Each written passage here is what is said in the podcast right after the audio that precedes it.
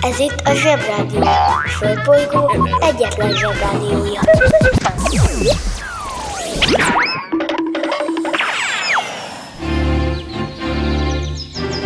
Zsebrádió! A következő műsorszám meghallgatása csak 12 éven aluli gyermekfelügyelete mellett ajánlott. Hello, bello, kedves zsebik, sziasztok! Ez itt a Zsebrádió adása szeptember 30-án.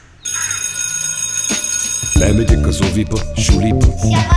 Mindig a mamám hoz a buliba De mikor a papa hoz a tutiba Rendszeresen csemmegézünk sütiba. Megérkezünk, csekkolom a jellemet Búcsúzáskor mindig van a jelenet. Hátöltözés, benti cipő, ölelés Bemegyek és kezdődik a nevelés. Megjelente én vagyok a csoda lény Cuki-muki odaadott ünnemény. A felnőtteket tenyeremből letettem Így lesz nekem sima ügy az egyetem Láttam a barbit egy világos kiklovon Hogy Póni volt vagy szamár, eskü nem tudom Az oviban napos, a suliban meg hetes. Az ebéd az ugyanaz, de kilötyög a leves. Vége az ovinak, a mama megvárat. Biztos, hogy megment a mancsőrjára. Mi volt a házi? Nem emlékszem. Mit tenne ilyenkor? Tűzoltó szem? Napközi külön orra szabad idő Húszosabb, melegítő tornacipő. Én, a Lozi, meg a Gyüli, meg a Bélus. Heti kettőt maladunk, mert váll a logopédus. Van akinek bocska, másoknak meg Balázs. Nekem minden reggel a zsebrádió a varázs. Milyen kit a pálya, mindenkinek ácsi. Minket hallgat minden gyerek, s minden néri bácsi. Van akinek bocska, másoknak meg Balázs. Nekem minden reggel a zsebrádió a varázs. Milyen kit a pálya, mindenkinek ácsi. Minket hallgat minden gyerek, s minden néri bácsi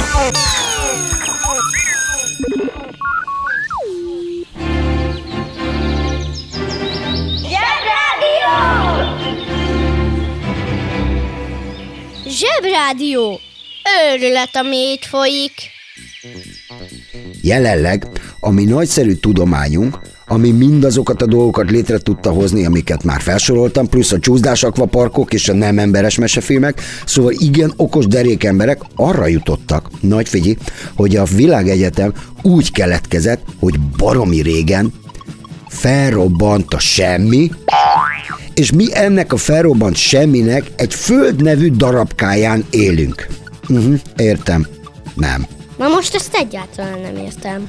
Na, és ezt, amikor a semmi felrobbant, azt úgy hívják, hogy Big Bang. Nagy boom. Azaz, ősrobbanás. Ennyi. Oké, okay. gyerekek, mindenre megvan a megoldás. Ősrobbanás. Az iskolában se szoktunk azon vitatkozni, hogy helyesen megtanulunk azt, amikor azt mondja a tanárnéni biológia órán, vagy környezetből, hogy a házi sertésnek mélyen bentülő gumós zápfogai vannak. Megtanuljuk, kész, nem vitatkozunk. Gumos. Hm? Záp. Hm? Ha, mélyen benne a disznóban. Valahol. Na kérem, mindenre van magyarázat. Kisfiam, miért nél kész a házid? Ősrobbanás. Miért van ekkora kuplerája szobádban? Mama, ősrobbanás. Hogy néz ki már megint a ruhád? Mama, ősrobbanás. Végre megtaláltuk mindenre a választ, a válasz ősrobbanás.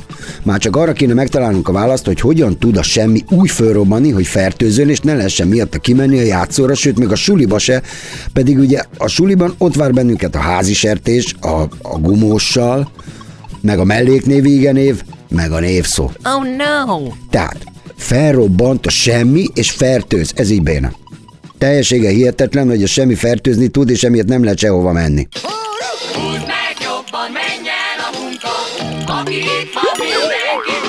Mi leszel, ha nagy leszel? Felolvasó. Egyhangú a munkája. Oldja a monotóniát mondjuk egy kis zenével. Jól lehet, a dohánygyárakban dolgozó úriemberek erről még nem is álmodhattak, de volt, aki egy kis színt vitt a még oly szürke hétköznapokba. A felolvasó a hatalmas termek egyik kiemelt helyén foglalt helyet, és miközben a munkások dolgoztak, ő mintegy szórakoztatásképpen hangosan olvasott. Na, nem mindig csak úgy a levegőbe. A pénzért foglalkoztatott felolvasó olykor politikai állásfoglalásokat is így osztott meg hallgatóságával. Kubában, ahol a legmenőbb szivarokat kézzel készítik, még ma is vannak felolvasók. Manapság már csak felolvasó esteken, illetve felolvasó versenyeken találkozhatunk ezzel a mára már inkább hobbi szakmával. Ezeken az eseményeken sokszor maga a szerző olvassa fel a legújabb regényét, versét, és aztán megvitatja azt a publikummal, a hallgatósággal. Míg a versenyeken a szép olvasás és a megfelelő hangsúlyozás számít. Ez a fajta megmérettetés legfőképp iskolák, iskolás gyerekek között zajlik, komoly felkészülést igényel, és hatalmas megtiszteltetés, ha éppen téged neveznek egy ilyen versenyre. Tehát olvasni nem csak illik meg jó, hanem elképesztően menő is. Aki sokat olvas, sokkal boldogabb életet él.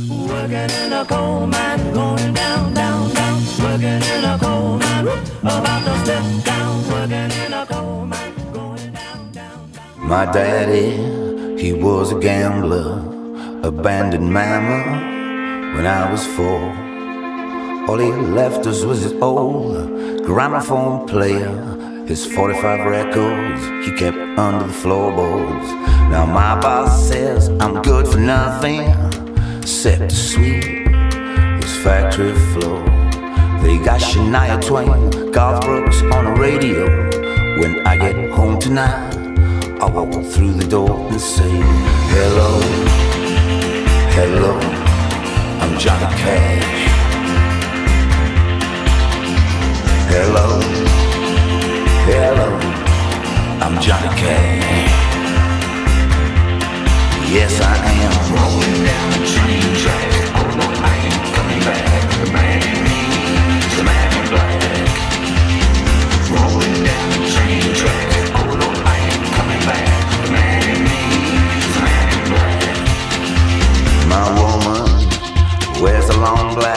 Veil Cause I always like to walk the line. I'm gonna take it out tonight. I'm going to Jackson We're gonna fall into that ring of fire. I said, oh Delia, my sweet Delia I don't want those folks on prison blues I won't take my guns to town tonight If you don't call me a boy named Sue. Hello, I'm Johnny Cash. I said hello, hello, I'm Johnny Cash. Yes, I am.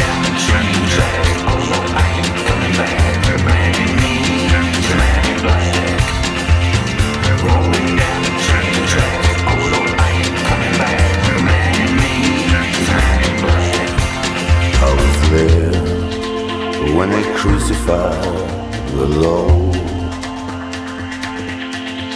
I was there when they crucified the Lord. I was there. I said to Jesus, hello, hello, I'm Johnny Cash.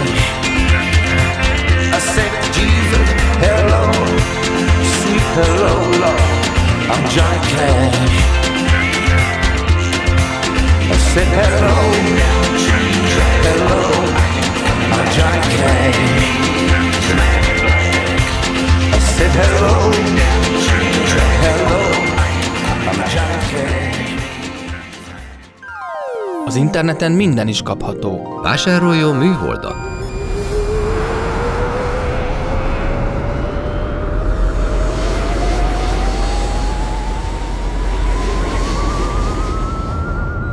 A műhold kiváló szórakozás, akár baráti összejöveteleken is. A műsorszám Műhold. megjelenítést tartalmazott. A Zsebrádió legjobb barátja a Telekom. Közi Telekom! Jó fej vagy! Kérd csak itt! Együtt, veled.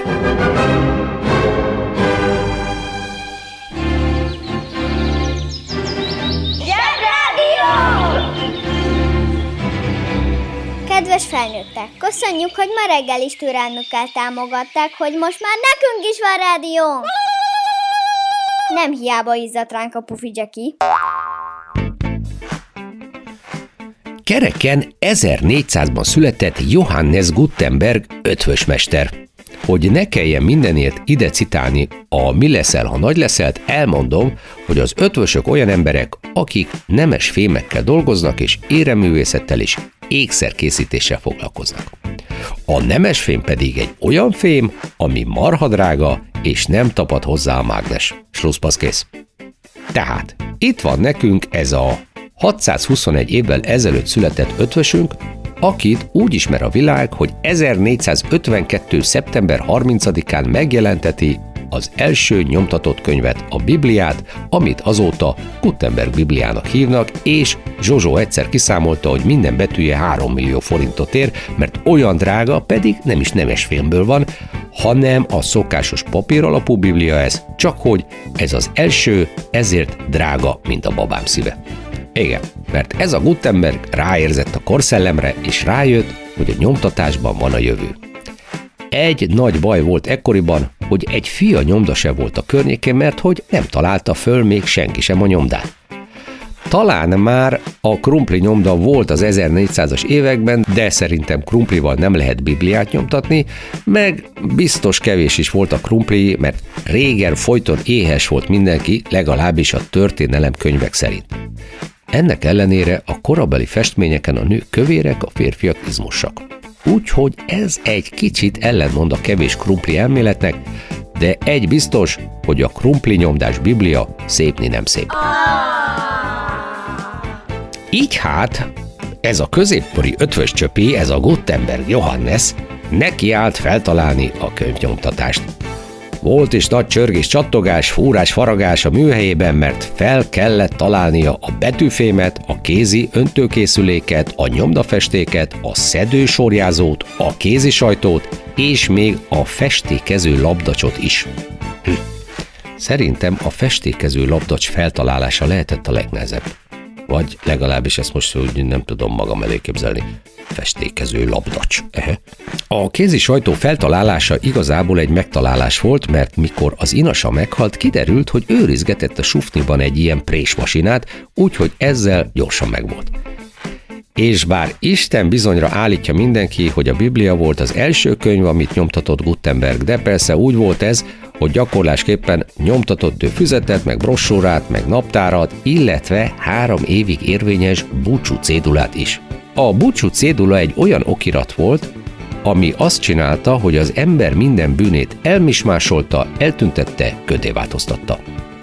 Egy baj volt vele, hogy marha drága volt, úgyhogy a lakosságnak egy jó része bűnös maradt. Erre mondják azt, hogy mindenki egyforma mennyiségű jeget kap, csak a gazdagok nyáron. És most kapcsoljuk az okostelefon. Biblia. A Biblia elnevezése a görög biblion, azaz tekercs szóból származik, és azoknak a könyveknek a gyűjteménye, amelyeket a zsidóság és a kereszténység Istentől sugalmazottnak, és ennek okán szentnek fogad el. Tehát a hit és az erkölcs területén általános mércének tekint. A teljes Bibliát a hívők szent jellegűnek tartják, s ebből adódóan a keresztények szentírásnak is nevezik. Tehát ott tartunk, hogy Gutenberg rutinos nyomdász volt már, úgyhogy ráfordult a nagy feladatra, a Biblia kinyomtatására. Ehhez viszont rengeteg pénzre volt szüksége, meg egy betanított segédmunkásra. És akkor most jöttek a nehézségek. A pénzt egy ügyvéd adta, akiről kiderült, hogy istentelen egy figura, mert hogy idővel elvette Gutenbergtől a nyomdát is, a technológiát is, meg a betanított segédmunkást is, és valójában ez az istentelen ügyvéd meg a hűtlen segédmunkás volt az, aki kinyomtatta az első könyvet. Így jár az, aki nem olvassa el az apróbetűs részt a szerződésben. A történelem végül kárpótolta Gutenberget, mert ezt a Bibliát nem úgy hívják, hogy személycsaló ügyvédbiblia, hanem úgy, hogy Gutenberg Biblia. Annyit szeretnék még hozzátenni, hogy tulajdonképpen szerencse, hogy Gutenberg német volt, mert a neve azt jelenti, hogy jó hegy, és ez elég kevés nyelve hangzik jól. Mert például, ha Gutenberg Szuhahéli lett volna, akkor a neve úgy hangzana, hogy Mliman Zuri, azt pedig akárki beláthatja, hogy Mliman Zurinak nem lehet hívni egy Bibliát. És még egy kis színes a végére. A kínaiak kb. 300 évvel Gutenberg előtt feltalálták a nyomtatást, csak ők agyagbetűkkel nyomtattak. Viszont a koreai császárnak már vagy száz éve volt betűöntödője, mikor neki látott betűket farigcsálni Gutenberg. Ha lett volna akkoriban internet, csak rendelt volna egy betűkészletet az AliExpressen, és csomó kontól megszabadult volna.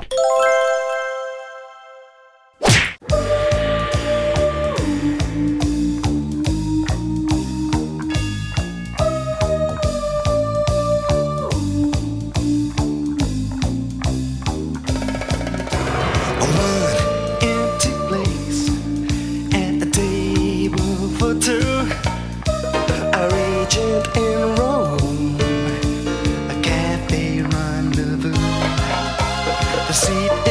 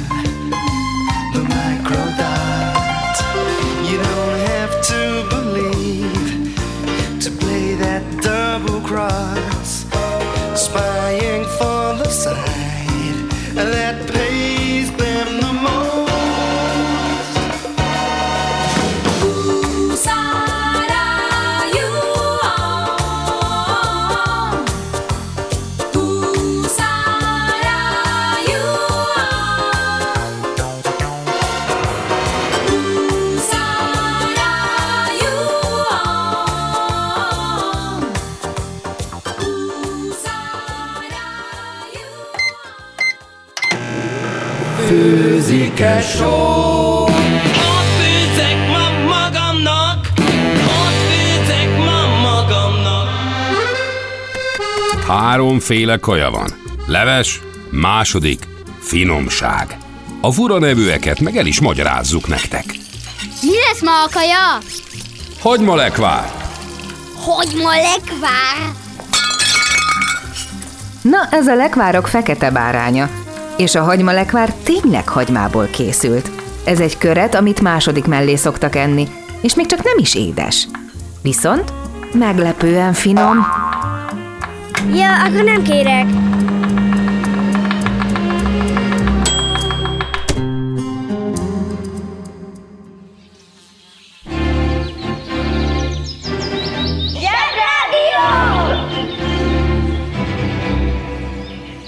Mama, ugye megmondtam, hogy visszamegy a bitcoin? És visszament. 1918. november 16-án Magyarországon kikiáltják a köztársaságot. Ez nagyon fontos pillanat volt a magyar történelemben. Mégpedig azért, mert először a magyarság történelmében hivatalosan is demokrácia lett. Addig Magyarország királyság volt, és nemesek meg főurak döntötték hogy mi lesz az összes országban élő ember sorsa. De azzal, hogy Magyarország köztársaság lett, megteremtették a lehetőségét annak, hogy minden állampolgár, akinek szavazati joga van, döntsön arról, hogy milyen országban kíván élni. Vagyis mindenki beledumálhasson a másik dolgába. Arról nem is beszélve, hogy ezen a napon elzavarták az utolsó magyar királyt, akit úgy hívtak, hogy negyedik Károly. Persze az utolsó magyar király nem volt magyar, úgy hívták, hogy Karl Franz Josef Ludwig Hubert Georg Maria von Österreich, és tökre osztrák volt. De hát addig mi az osztrák-magyar monarchia, vagyis királyság részei voltunk. De az első világháborúban persze, ahogy ez hagyományosan lenni szokott, mi is a vesztes oldalon harcoltunk, és persze kikaptunk, úgyhogy ennek a királyságnak is vége lett. Nagy volt hát az örem, végre Magyarország köztársaság, és nyilván mindenki meg volt róla győződve, hogy ez már örökre így is marad. És soha többé nem jönnek a nyakunkra mindenféle külföldi, uralkodni vágyó hódítók. De persze nem így lett. Nem tartott sokáig ez az öröm, mert mindig jönnek valakik, akik uralkodni akarnak, és le akarják nyúlni a hatalmat. Persze így lett ez Magyarországgal is. Királyunk nem lett több, de aztán lett egy kormányzónk, aztán jött még egy háború, a második, jöttek a németek, aztán jöttek a szovjetek. Na és most végre újra demokráciában élünk. Vagy valami ilyesmiben. És talán most már nem jön senki, aki király akar lenni. Na, de persze mindig jön. A banja, maharadja, halandja? Fura felnőttek, még furább mondásai. Nomen est omen. Ez egy latin mondás, aminek gyakori téves fordítása a név kötelez, mely valójában a nemesség kötelez mondás variációja, és csupán formai hasonlósága miatt terjedt el a köznyelvben tévesen, a nomen est omen magyar fordításaként is. Valójában azt jelenti, hogy az ember neve általában beszédes, árulkodó jel, amely elárulja a név viselőjének jellemző tulajdonságát, sorsát. Negatív tulajdonság esetén a név jelentése intő, figyelmeztető előjel mások számára. Vigyázz vele! A neve is mutatja, hogy milyen ő maga. Ilyen például a Hajas László, aki fodrász, vagy a Halász Judit, aki viszont nem halász, vagy a Rontó Ralf, akit talán nem is kell bemutatnunk. Ha hallottál olyan fura mondást, amiről nem tudod, mit jelent, küld el nekünk, és mi elmondjuk neked. Az interneten minden is kapható. Vásároljon örrély ümbirát.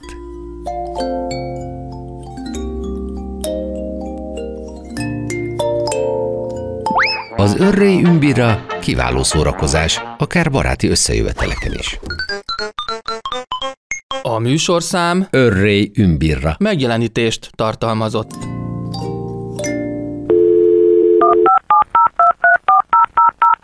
A Zsebrádió legjobb barátja a Telekom. Közi Telekom! Jó fej vagy! Kérd csak itt! Együtt, veled.